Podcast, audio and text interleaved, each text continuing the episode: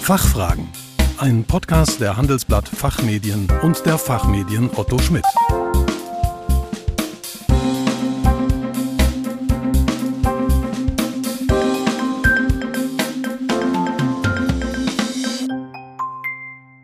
Herzlich willkommen zu den Fachfragen. Heute in unserer Reihe Governance Talks, unserem Expertentalk zu aktuellen Themen aus dem Bereich Corporate Governance. Im Rahmen einer Kooperation zwischen der Aufsichtsrat von den Fachmedien Otto Schmidt und ECBE, e, European Center for Board Efficiency, beleuchten wir für Sie aktuelle Aspekte der Corporate Governance aus praktischer und wissenschaftlicher Perspektive.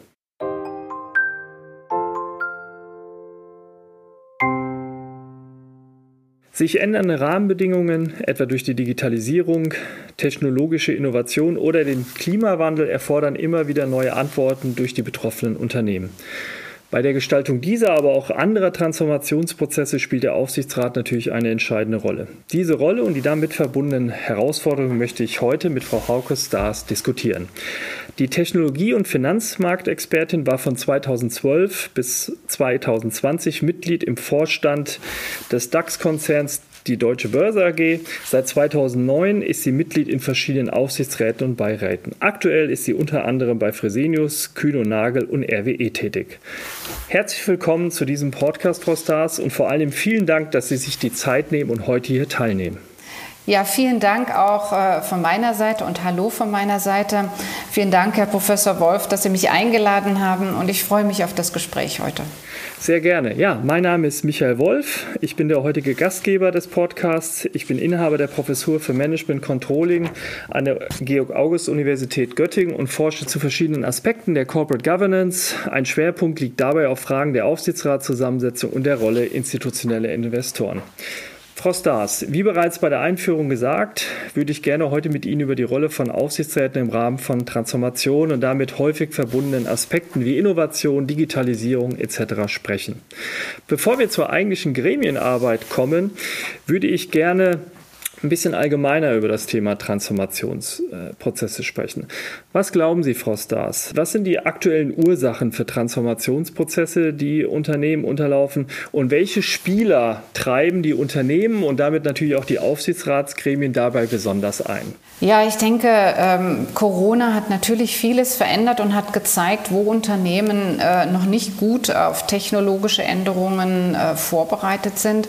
Gerade die Technologie, all die Möglichkeiten, die Digitalisierung bietet, gibt Unternehmen viele Möglichkeiten für die Zukunft und hat eben gerade in der Corona-Zeit äh, gezeigt, wie wichtig es ist, sich äh, auf technologische Trends vorzubereiten und diese als Chance für die Geschäfte zu begreifen. Ein anderes Thema, das ähm, Veränderungen in Unternehmen hervorruft, ist natürlich der Klimawandel all die Veränderungen, die wir sehen, die Anforderungen, die an Unternehmen gestellt werden, dass Geschäftsmodelle äh, komplett überarbeitet werden müssen, ähm, treiben diese Veränderungen.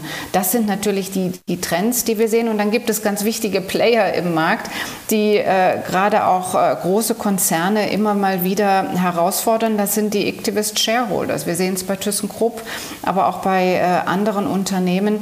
Diese äh, Activist Shareholder haben sich äh, gerade in den letzten Jahren auch in Deutschland ähm, einen Platz äh, geschaffen, in dem sie äh, Unternehmen analysieren, deren Geschäftsmodelle analysieren, ähm, sehr schnell den Finger auch in die Wunde legen, wenn Unternehmen nicht gut auf Veränderungen vorbereitet sind. Und ähm, all diese Gemengelage führt dazu, dass sich Unternehmen äh, aktuell sehr viel stärker noch mit Veränderungen beschäftigen müssen als vielleicht in der Vergangenheit. Jetzt haben Sie ja selber umfangreiche Erfahrungen als Aufsichtsrätin ähm, und beobachten natürlich auch die Szene so ein bisschen. Glauben Sie, dass die Stichwörter, die Sie eben selber genannt haben, neue Geschäftsmodelle, ähm, Innovationen, neue Technologien, schon ausreichend in Aufsichtsratsgremien gewürdigt werden oder ähm, gibt es da noch Nachholbedarf aus Ihrer Sicht? Aus meiner Erfahrung äh, ist es so, dass sich äh, Aufsichtsratsgremien in der Vergangenheit schon sehr viel mit den, ich würde es mal nennen, traditionellen Themen der Aufsichtsratstätigkeit beschäftigt haben.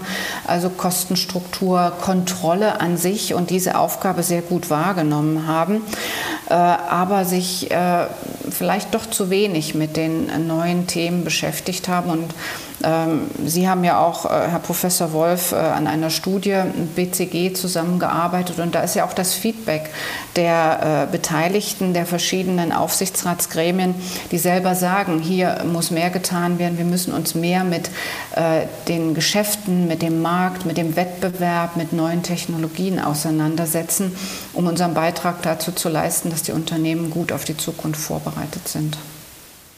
Ja, Sie haben die Studie eben genannt ähm, und ein tatsächlich auch ein Ergebnis war, dass die Aufsichtsräte sich ähm, eine stärkere Mitwirkung bei der strategischen Ausrichtung und auch bei der Beratung unternehmerischer Entscheidungen wünschen. Äh, woran liegt das, glauben Sie, ähm, dass das vielleicht in der Vergangenheit äh, noch nicht so stark erfolgt hat? Hat das was mit dem Selbstverständnis von Aufsichtsräten zu tun oder der Arbeitsweise? Haben Sie da eine Hypothese? Ähm, Hypothese vielleicht nicht. Man sieht es äh, an dem Feedback der Beteiligten und auch aus meiner eigenen Erfahrung. Es gibt Aufsichtsräte, die ähm, sich sehr gut für die Zukunft aufgestellt haben durch die Art und Weise, welche äh, Mitglieder im Aufsichtsrat sind, welche Kompetenzen und Erfahrungen sie äh, mit vertreten und einbringen in den Aufsichtsrat. Äh, auf der anderen Seite ist eine sehr offene Diskussion in diesen Aufsichtsräten möglich. Es gibt aber auch Aufsichtsräte, die noch an ihren äh, Fähigkeiten und äh, an ihrer Arbeit feilen müssen. Es gibt sicher ähm, Fälle, wo die Entscheidungsfindung nicht transparent ist, wo nicht ähm, sehr gut und vertrauensvoll mit der Geschäftsleitung und dem Vorstand zusammengearbeitet wird, wo man sich noch zu sehr auf die Kontrollaufgabe fokussiert. Und ich glaube, da ist äh, an einigen Stellen noch Verbesserungspotenzial. Und das müssen die Aufsichtsräte jeweils selber, äh, natürlich in, äh, unter Führung des Aufsichtsratsvorsitzenden, äh, hinterfragen und überlegen, wie man da äh, besser werden kann. Ein aus meiner Sicht gutes Instrument sind dabei die Effizienzprüfungen, idealerweise auch geführt äh, durch äh, eine Person und nicht nur einen Fragebogen, um einfach Verbesserungspotenziale äh, zu identifizieren. Eine Effizienzprüfung, die den Vorstand und die Aufsichtsratsmitglieder einbezieht, gibt da viele Möglichkeiten, um ähm, äh, zu verstehen, wo können wir insgesamt als Gremium besser werden und noch vertrauensvoller und effizienter zusammenarbeiten. Ja, vielen Dank. Also jetzt haben Sie ja auch äh, schon zwei Themenblöcke auch ge genannt. Das eine ist, sage ich mal, die Zusammensetzung äh, des, des Gremiums und auf der anderen Seite dann auch die, die Arbeit innerhalb des Gremiums. Bevor wir auf die zwei Punkte ähm, gleich noch kommen, ähm, vielleicht nochmal eine, eine allgemeine Frage. Sie sind ja sehr stark aus, aus dem Technologie- oder in einem Technologiefeld geprägt. Ähm, jetzt gibt es ja Jetzt gibt es ja so äh, Beispiele wie Kodiak oder Nokia, wo man wahrscheinlich sagen kann, das war jetzt nicht ein erfolgreicher Transformationsprozess. Äh, Im Gegenteil. Ähm, und wir wissen aus der Forschung, dass es ja typischerweise nicht die eine große Fehlentscheidung gibt, sondern äh, dass es eine Aneinanderreihung von, von Fehlinterpretationen von Markttrends sind, dann fehlende, fehlende äh, Umsetzungskompetenz und so weiter bei Unternehmen. Wo würden Sie sagen, insbesondere auch auf den, auf dem Bereich Technologie oder äh, technologischer Wandel, wo gibt es Beispiele oder was sind Erfolgsbeispiele und was sind vielleicht weniger äh, oder Gründe für weniger erfolgreiche Transformationen, wenn man auf, den, auf das Thema technologischen Wandel schaut? Gut, Sie haben natürlich schon zwei, zwei Beispiele genannt, die sind immer wieder Nokia ähm, oder auch Kodak äh, in der ja immer präsent, wenn man diese Themen diskutiert. Und ähm, ich glaube, diese Unternehmen haben sich zu lange ähm, darauf ausgeruht, dass das Geschäft gut lief, dass ähm, die bestehenden Geschäftsmodelle äh, gut funktioniert haben. Und ähm, ja, äh, so ein Advocatus Diaboli, äh, jemand äh, im Aufsichtsrat oder im Gremium zu haben, der auch mal sehr kritische Fragen stellt, ähm, ist vielleicht auch ganz hilfreich. Äh, diese ja, Erfolge zu äh, hinterfragen. Und oft ist es so, dass Unternehmen, wenn es gut läuft, nicht die Chance nutzen, die Strategie nochmal zu hinterfragen. Und ich finde, das äh, muss man als Gremium immer wieder sich äh, in Erinnerung rufen, ist ganz, ganz wichtig. Aber ich weiß auch, dass es nicht ganz einfach ist. Ähm, wenn Geschäfte gut laufen, das Geschäftsmodell gut funktioniert, ist man weniger gewillt, ähm, das alles in Frage zu stellen. Und das sollte man trotzdem immer wieder tun. Denn die Geschwindigkeit, mit der sich Technologien entwickeln, verändern und damit neue Geschäftsmodelle entstehen, das ist so schnell aktuell. Corona äh, hat das äh, nochmal bewiesen, wie schnell das gehen kann. Und äh, ich finde, das ist für jeden, sollte für jeden Aufsichtsrat und für jeden Vorstand eine, ein, ein wichtiger Fingerzeig sein, sich der Thematik immer wieder zu stellen. Ja, absolut. Insbesondere was, was, was den Punkt angeht, den Sie eben gesagt haben, da auch ein kritischer Begleiter zu sein und dann auch äh, nachzubohren. Und dann sind wir nämlich schon bei dem Thema, was Sie eben schon selber gesagt haben oder erwähnt haben, nämlich was sind eigentlich, was ist eigentlich eine gute Zusammensetzung eines Gremiums oder welche, über welche Eigenschaften ähm, sollten eigentlich Aufsichtsräte verfügen, um solche Transformationsprozesse erfolgreich gestalten zu können. Bevor ich da nach Ihrer Expertise oder Ihrer Erfahrung frage, vielleicht ganz kurz in Vorbereitung dieses Podcasts äh, habe ich mir habe ich mir mal angeschaut, was wissen wir äh, was wissen wir aus der Forschung. Damit meine ich jetzt nicht nur meine, sondern auch die von vielen Kolleginnen und Kollegen, ähm, die sich das mal empirisch angeschaut hat. Und da gibt es schon ein paar klare Evidenzen ähm, dahingehend, welche Charakteristika dieser Gremien tatsächlich den Wandel, aber auch äh, Themen wie Innovation positiv beeinflussen. Da ist äh, ein Stichwort und ich würde gerne einfach mal vier Stichworte nennen und dann gerne mit Ihnen darüber sprechen, ob das, ob das sich mit Ihrer Erfahrung deckt oder ob vielleicht auch was, was fehlt.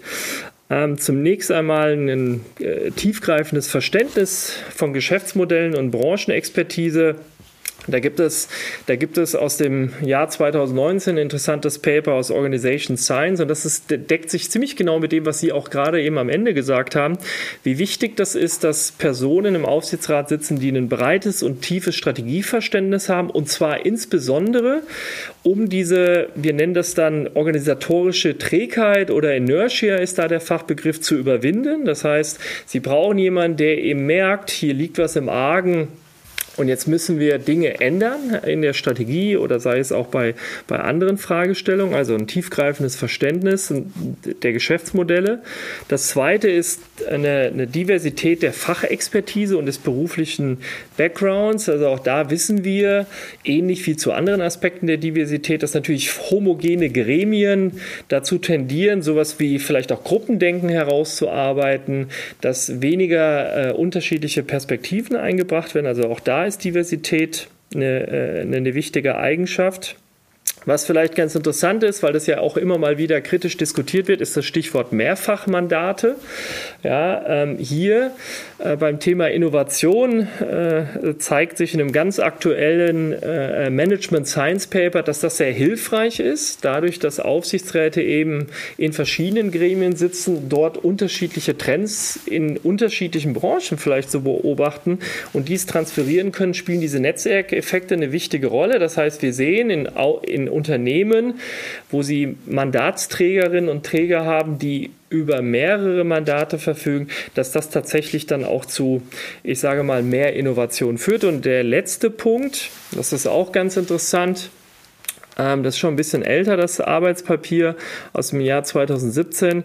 Dort wurde gezeigt, dass auch die zeitliche Zugehörigkeit zu einem Gremium ähm, das Ganze beeinflusst. Und zwar in dem Sinne, dass wenn eben dein Mandatsträger dann sehr lange bei einem Aufsichtsrat tätig sind oder in einem Aufsichtsrat tätig sind, dass das dann auch teilweise dazu führt, dass die Innovationsrate sinkt. Hier wurden sich vor allem Patente angeschaut.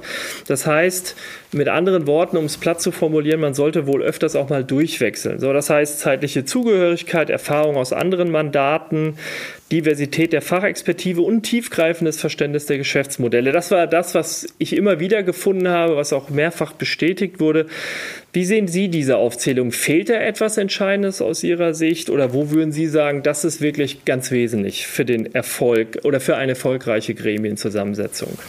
Also ich kann Ihnen an diesen Punkten nur zustimmen. Äh, wichtig ist, glaube ich, bei dieser Thematik sich zu überlegen, wie Aufsichtsräte in solch eine ideale Konstellation kommen, nämlich dass sie Menschen im Aufsichtsrat haben, die das Geschäftsmodell sehr gut verstehen, äh, die Technologieverständnis haben und auch einschätzen können, wie Technologien sich verändern und da auch ein sehr diverses ähm, äh, Erfahrungsspektrum ab, äh, abdecken.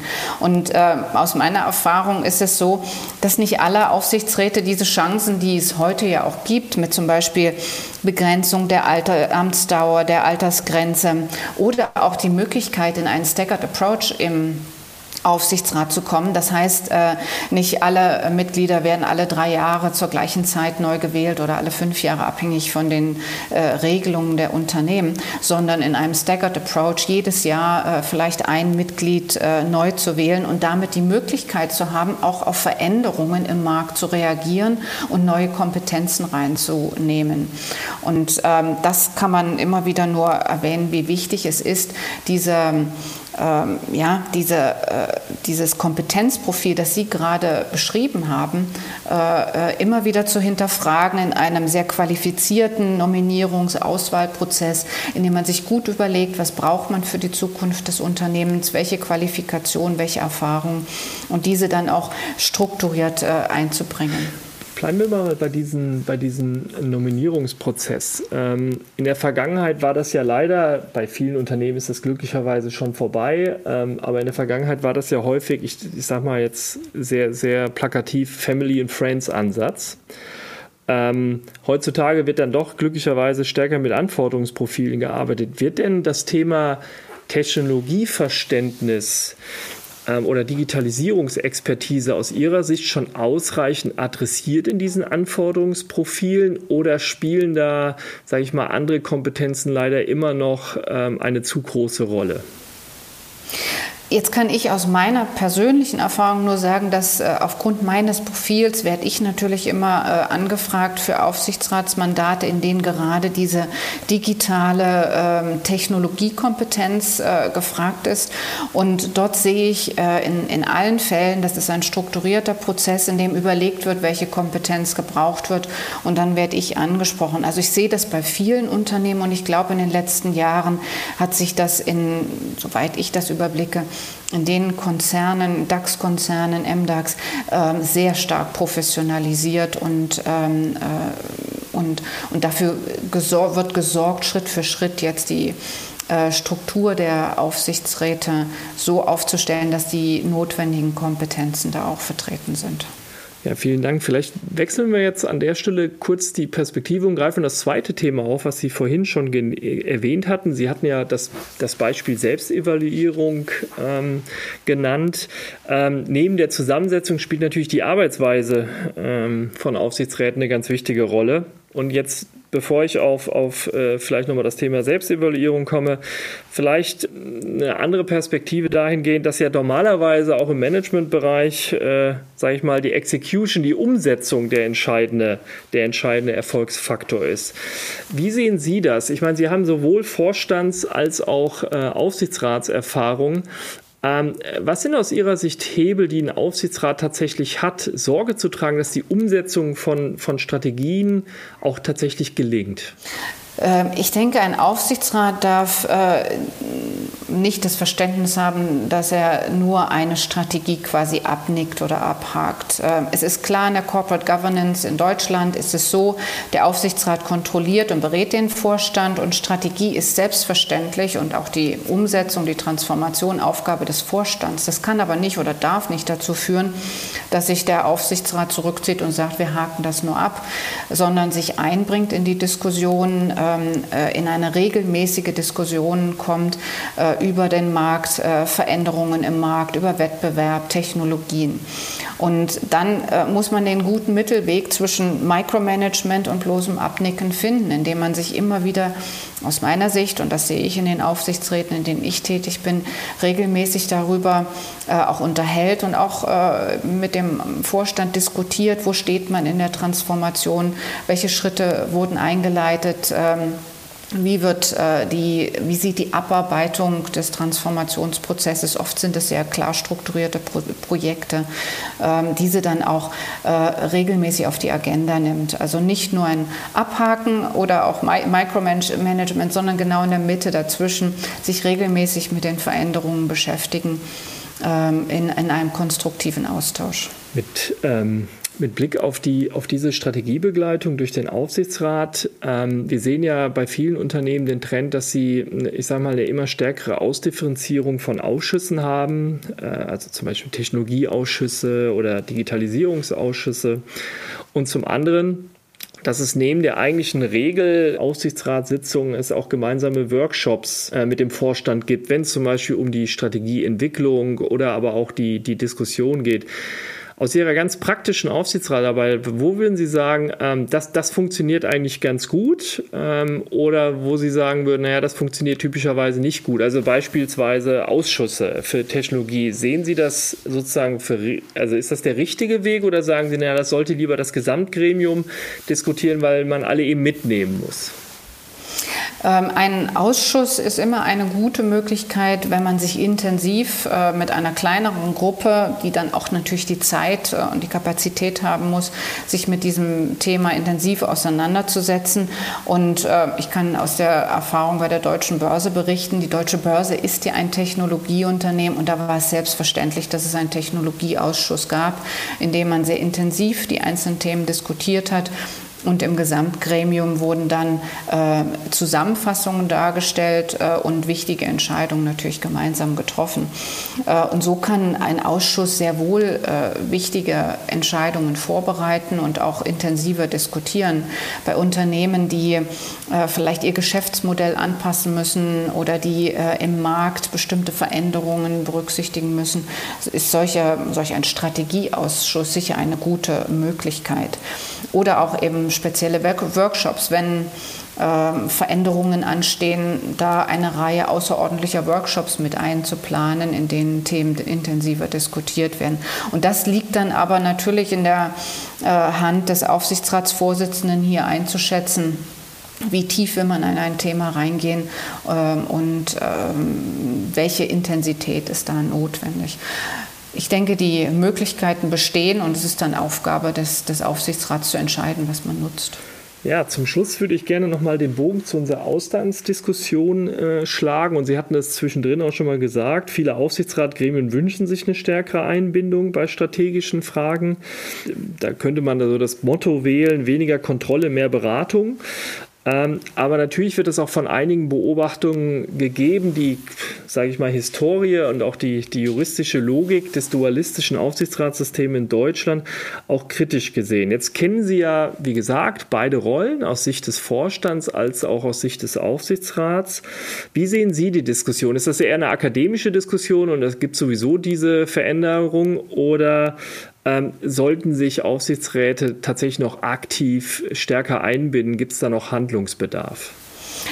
Aus meiner Sicht ist es immer das, äh, die, die beide Seiten, Kontrolle, aber auch Beratung äh, und, und damit intensiver Austausch auch rund um strategische Themen. Ich meine, Corona hat es wieder gezeigt, wie wichtig es war, äh, für die Unternehmen vorbereitet zu sein auf technologische Themen. Also aus meiner Sicht ist es wichtig, dass der Aufsichtsrat sich regelmäßig mit Veränderungen im Markt beschäftigt, mit der Strategie. Und das ist ähm, aus meiner Sicht persönlichen Sicht ein Muss, ähm, dass die Aufsichtsräte hier stärker reingehen. Ja, damit sind wir auch schon am Ende. Herzlichen Dank äh, für die, Ihre Teilnahme an dieser Podcast-Folge, liebe Frau Stars. Vor allem vielen Dank für die spannenden Einblicke in Ihre Erfahrungen und die Einschätzung auch äh, zu, zu wissenschaftlichen Erkenntnissen. Ähm, herzlichen Dank. Herzlichen Dank auch von meiner Seite.